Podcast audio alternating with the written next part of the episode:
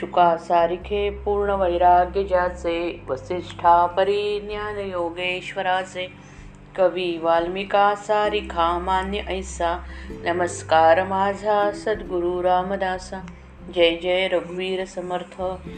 दशक दहावा समास पाचवा पंचप्रलय. पुराणांमध्ये अशी एक सुंदर कल्पना आहे की विष्णूच्या नाभिकमलातून चार तोंडाचा ब्रह्मदेव उत्पन्न होतो. विष्णू म्हणजे मूळ मायेतील जा जाणीवेचे शुद्ध स्वरूप होय. तिच्या पोटातूनच जाणीव नेणीव मिश्रित ब्रह्मदेव बाहेर पडतो. आईच्या पोटात असलेल्या बालकाला त्याच्या नाळेतून जीवनरस मिळतो. त्याचप्रमाणे ब्रह्मदेवाला सृष्टी निर्माण करण्यास लागणारे सारे ज्ञान विष्णूंपासून मिळते. या संकेताचा दुसरा अर्थ असा की माणसाच्या बेंबीपाशी सूर्यचक्र आहे. हे चक्र जागृत झाले की माणूस अत्यंत सर्जनशील बन बनतो. ज्ञानाच्या कलेच्या विज्ञानाच्या किव किंवा जीवनाच्या ज्या क्षेत्रामध्ये तो वावरतो त्या क्षेत्रात त्याच्या हातून नवी निर्मिती घडते. मोठे ज्ञानी कवी गायक वक्ते शास्त्रज्ञ किंवा वीर यांच्या ठिकाणी सूर्यचक्र जागृत असतेच असते. असो. ब्रह्मदेवाच्या अवस्थेमध्ये संकल्प आणि त्याची सिद्धी यामध्ये कालांतर नसते. त्याचा संकल्प सत्यसंकल्प असल्याने तो उत्पन्न झाल्याबरोबर फळ देतो. म्हणून ब्रह्मदेवाने संकल्प केल्याबरोबर विश्व निर्माण झाले. ब्रह्मदेवास वेद उपनिषदे व ब्राह्मण ग्रंथांमध्ये प्रजापती हिरण्यगर्भ सूत्रात्मा अशी नावे आहेत.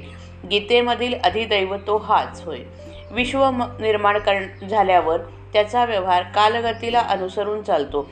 कालगती चक्राकार असल्याने विश्व निर्माण झाल्यानंतर कालांतराने त्याचा संहार पण होतो. विश्वसंहाराची कल्पना प्रथम तैतिरीय उपनिषदात स्पष्टपणे आढळते. ब्रह्मदेवाच्या दिवसाला आरंभ झाला की विश्व निर्माण होते आणि त्याचा दिवस संप संपून रात्र सुरू झाली की विश्वाचा संहार होतो. रात्र संपून दिवस सुरू झाला की पुन्हा विश्व निर्माण होते. त्यामध्ये भूतांचा तोच समुदाय पुन्हा जन्म घेतो. ब्रह्मदेवाच्या दिवसाला कल्प किंवा सर्ग असं आणि रात्रीला प्रलय म्हणतात. आपल्या कालगणनेप्रमाणे कल्प म्हणजे चार अब्ज बत्तीस कोटी वर्षे होतात.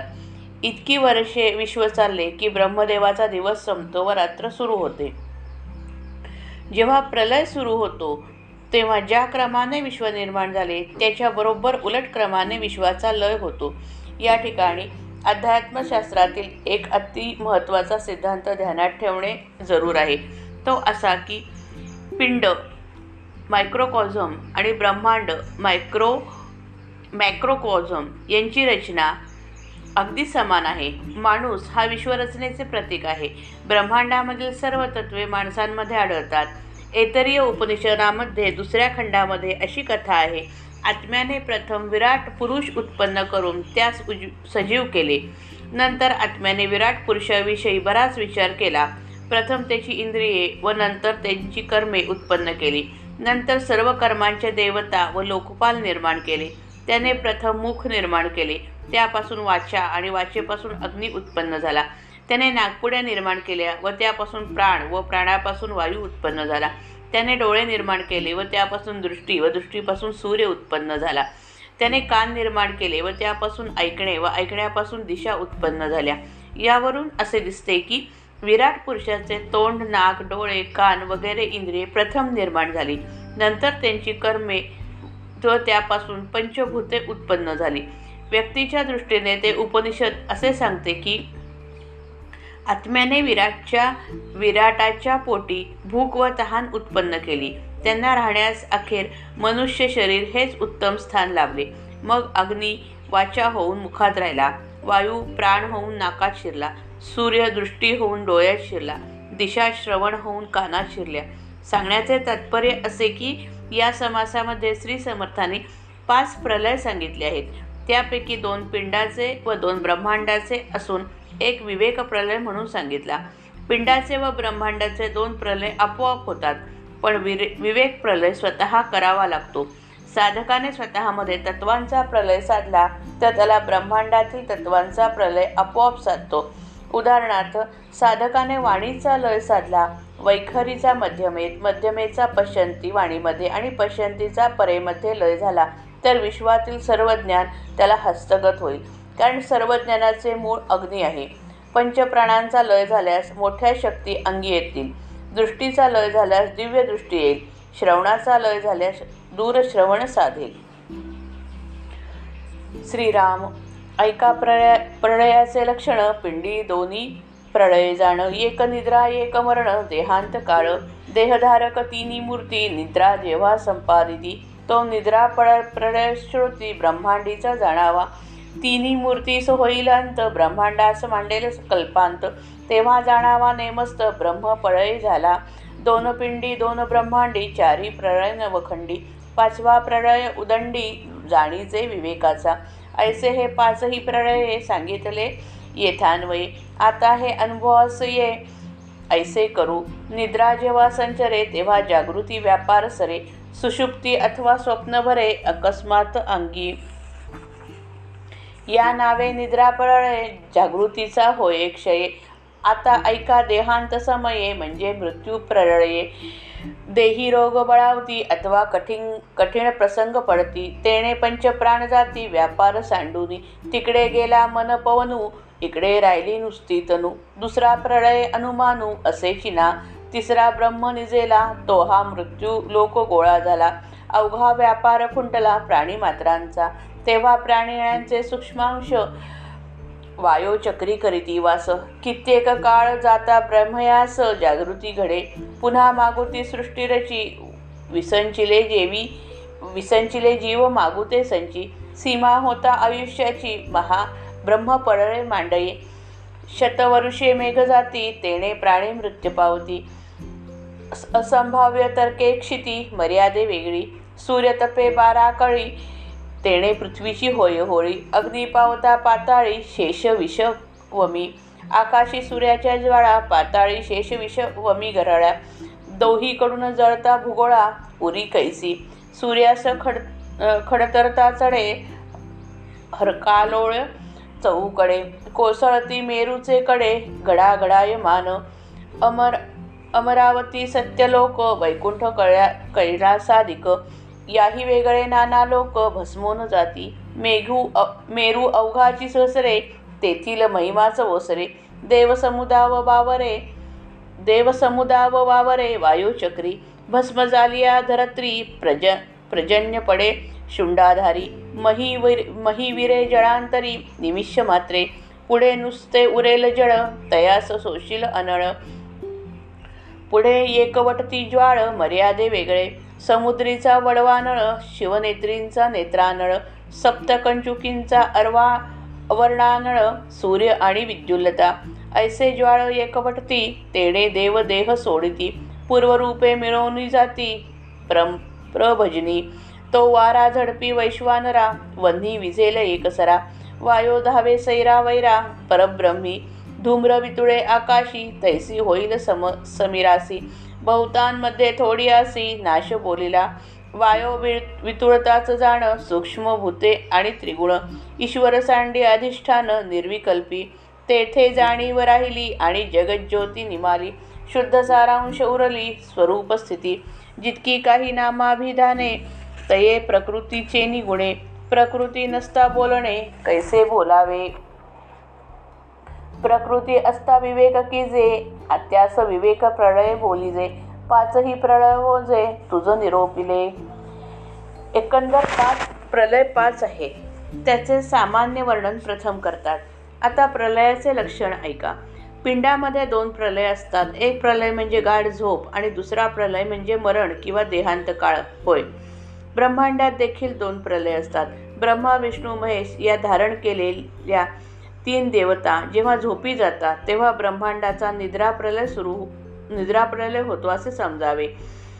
या त्यावेळी ब्रह्मदेवाचा दिवस संपून त्याची रात्र सुरू होते. ब्रह्मा विष्णू व महेश या तिन्ही देहधारी देवतांचा जेव्हा अंत होतो त्यावेळी ब्रह्मांडाचा कल्पांत सुरू होतो. तेव्हा ब्रह्मप्रलय खात्रीने होऊ लागला असे समजावे. या नवखंड पृथ्वीवर पिंडाचे व ब्रह्मांडाचे दोन असे चार प्रलय होतात. पाचवा प्रलय विवे विवेकाचा आहे.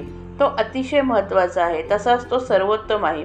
असे हे पाच प्रलय नीट क्रमाने सांगितले. ते अनुभवाला कसे येतात ते आता सांगतो. प्रथम निद्रा प्रलय ऐकावा. माणसाला एकदा का झोप लागली म्हणजे त्याचे जागेपण जागेपणचे सगळे व्यापार व व्यवहार विरम विराम पावतात. मग त्याला गाढ झोप तरी लागते किंवा झोप लागून त्याला स्वप्ने पडतात. माणसाच्या या अवस्थेला निद्रा प्रलय असे म्हणतात. निद्रा प्रलयामध्ये जागेपणाचा संपूर्ण क्षय झालेला असतो. आता देहाचा अंतकाळ म्हणजे मृत्यू प्रलय ऐकावा. आता आता मृत्यू प्रलय ऐकावा. शरीरामध्ये रोगाचा जोर होतो अथवा देहावर मोठा कठीण प्रसंग येतो. देहाला मार बसतो किंवा मोठा अपघात होतो. त्यामुळे देहामध्ये राहणारे व त्यास जिवंत ठेवणारे पंचप्राण आपापले कार्य टाकून देह सोडून जातात. प्राण निघून जात असता त्याच्याबरोबर मनाची जाणीवसुद्धा चालती होते. मागे नुसते मृत शरीर तेवढे राहते त्याला मृत्यू प्रलय असे म्हणतात. हा प्रलय इतका प्रत्यक्ष असतो की त्याबद्दल कल्पना करण्याचे कारणच नाही. यानंतर ब्रह्मांडाचा पहिला प्रलय सांगतात. हा प्रलय म्हणजे ब्रह्मदेवाची रात्र होय. ब्रह्मदेव झोपी गेला म्हणजे तिसरा प्रलय सुरू होतो. त्यावेळी मृत्यूलोकाचा गोळा होतो. पृथ्वीवरील सर्व प्राण्यांचे व्यापार बंद पडतात. तेव्हा सगळ्या प्राण्यांचे सूक्ष्मदेह ब्रह्मांडातील वायूमध्ये जाऊन राहतात. अशा रीतीने पुष्कळ काळ जातो आणि मग ब्रह्मदेवाची रात्र संपून दिवस उजाडतो तो जागा होतो. जागा झाल्यावर तो पुन्हा विश्वाची रचना करतो. इकडे तिकडे पसरलेल्या जीवांना ब्रह्मदेव पुनरपी एकत्र गोळा करतो. हा झाला ब्रह्मांडाचा निद्रा प्रलय. मग ब्रह्मदेवाच्या शेवटच्या मग ब्रह्मदेवाच्या आयुष्याचा शेवट होतो. त्यावेळी ब्रह्म प्रलय आरंभतो. आता ब्रह्मप्रलयाचे सविस्तर वर्णन ऐकावे. शंभर वर्षे ढगच येत नाहीत. त्यामुळे अवर्षण पडून जीवन जीव प्राणी मरून जातात. आपल्याला कल्पना करता येणार नाही इतक्या प्रमाणात पृथ्वीला तडे जातात. बारा प्रकारच्या किरणांनी सूर्य प्रकाशतो व उष्णता निर्माण करतो. त्यामुळे पृथ्वी जळू लागते. तो जाळ पाताळापर्यंत गेला म्हणजे शेष विष ओकू लागतो. आकाशामध्ये सूर्याचा दाह व पाताळात शेष विष ओकतो त्याचा दाह. या दोहींमध्ये सापडलेली पृथ्वी केव्हाच जळून जाते? सूर्याची उष्णता जशी वाढत जाते तसा सगळीकडे मोठा हल्लकल्लोळ माजतो. मेरू पर्वताचे कडे भराभर कोसळू लागतात. इंद्राची राजधानी अमरावती सत्यलोक वैकुंठ कैलास आणि मग आणि यापेक्षा निराळे असणारे लोक जळून भस्म होतात. मेरू पर्वत घसरल्याने त्याचा महिमा नामशेष होतो. मग त्यावर राहणारे सगळे देव वायुचक्रात प्रवेश करतात. पृथ्वी जळून खाक झाल्यावर मोठा पाऊस पडू लागतो. हत्तीच्या सोंडेसारख्या धारा त्याच्या धारा असतात. पृथ्वी पाहता पाहता त्या पाण्यात विरून जाते. मग नुसते पाणीच पाणी उरते. अग्नी ते शोषून घेतो. त्यानंतर अग्नीचे राज्य येते. ब्रह्मांडातील सगळा अग्नी एके ठिकाणी गोळा होतो. तेव्हा त्याला काही मर्यादा राहत नाही. समुद्रामधील वडवाग्नी शंकराच्या डोळ्यांमधील नेत्राग्नी सात पंचुकींचा अग्नी पाच भूते अहंकार व महत्त्व मिळून सात यांचे आवरण विश्वास आहे. म्हणून सगळ्या ब्रह्मांडामधील अग्नी सूर्य व वीज यांच्यामधील अग्नी असे सगळे अग्नी एक एके ठिकाणी गोळा होतात. त्यावेळी देवांना आपले देह सोडावे लागतात. मग सगळे देव आपल्या मूळ वायू स्वरूपात मिसळून जातात. मग वायूचे राज्य सुरू होते. तो वायू अतिशय जोराने वाहून अग्नीवर झडप घालतो. त्यामुळे अग्नी एकदम विझून जातो. मग परब्रह्मामध्ये वायू भरमसाट व्हायला लागतो. पण ज्याप्रमाणे धूर आकाशामध्ये नाहीसा होतो त्याचप्रमाणे परब्रह्मामध्ये वायू कोठेच्या कोठे नाहीसा होतो. बरोबरच आहे कारण पुष्कळामध्ये थोड्याचा नाश होऊन जातो. वायू अशा रीतीने लीन झाला की सूक्ष्म पाच भूते तीन गुण आणि ईश्वर आपले वेगळेपण टाकून निर्विकल्प परब्रह्मामध्ये लीन होऊन जातात. तेथे अतिशुद्ध जाणीव राहते परंतु जगत ज्योती नाहीशी होते. अशा रीतीने सर्व संहार झाल्यानंतर केवळ स्वरूपस्थिती तेवढी उरते. ईश्वराने विश्व निर्माण करण्याचा जो संकल्प केला तो सत्य संकल्प आहे. तो ज्ञानमय आहे जाणीवरूप आहे सामर्थ्य संपन्न आहे त्याला जगज्योती म्हणतात. प्रलयाच्या वेळी विश्व स्वस्वरूपात विलीन होते. त्यामुळे विश्वास निर्माण होण्यास कारण झालेला व त्यास अखेरपर्यंत धारण करणारा सत्यसंकल्प देखील ईश्वरात विलीन होतो व ईश्वर ब्रह्मरूपात मिसळून जातो. ईश्वर जगज्योती सत्यसंकल्प इत्यादी सर्व नावे व त्यांनी दर्शवलेल्या कल्पना सगळ्या प्रकृती प्रकृतीमुळे अस्तित्वात येतात. ती प्रकृतीच मूळ स्वरूपामध्ये लीन झाली की मग त्यांना स्थान उरत नाही. त्यांच्याबद्दल बोलणे थांबते. अगदी शेवटी विवेक प्रलय सांगतात आजच्या अवस्थेमध्ये प्रकृती आहे ती खरी वाटते व विश्व खरे वाटते. सर्व दृश्याचा निराश करण्यासाठी आत्मानात्मक विवेक करावा. अशा विवेकाने दृश्य खरे नाही म्हणून बाजूस सरणे याला विवेक प्रलय म्हणतात. अशा रीतीने पाचही प्रलयांचे वर्णन झाले. सबंध दासबोध विवेक प्रलय कसा करावा हे शिकवतो. असे म्हणायला हरकत नाही. एक वेळ ब्रह्मांडाचा ब्रह्म प्र प्रलय सोपा वाटेल पण पिंडामधील अहंतेचा मृत्यू प्र प्रलय फारच कठीण आहे. संतांनी विवेकाच्या सामर्थ्याने तो घडवून आणलेला असतो. यासाठी त्यांच्या महिमयाला सीमा नाही. श्रीराम जय राम जय जय राम.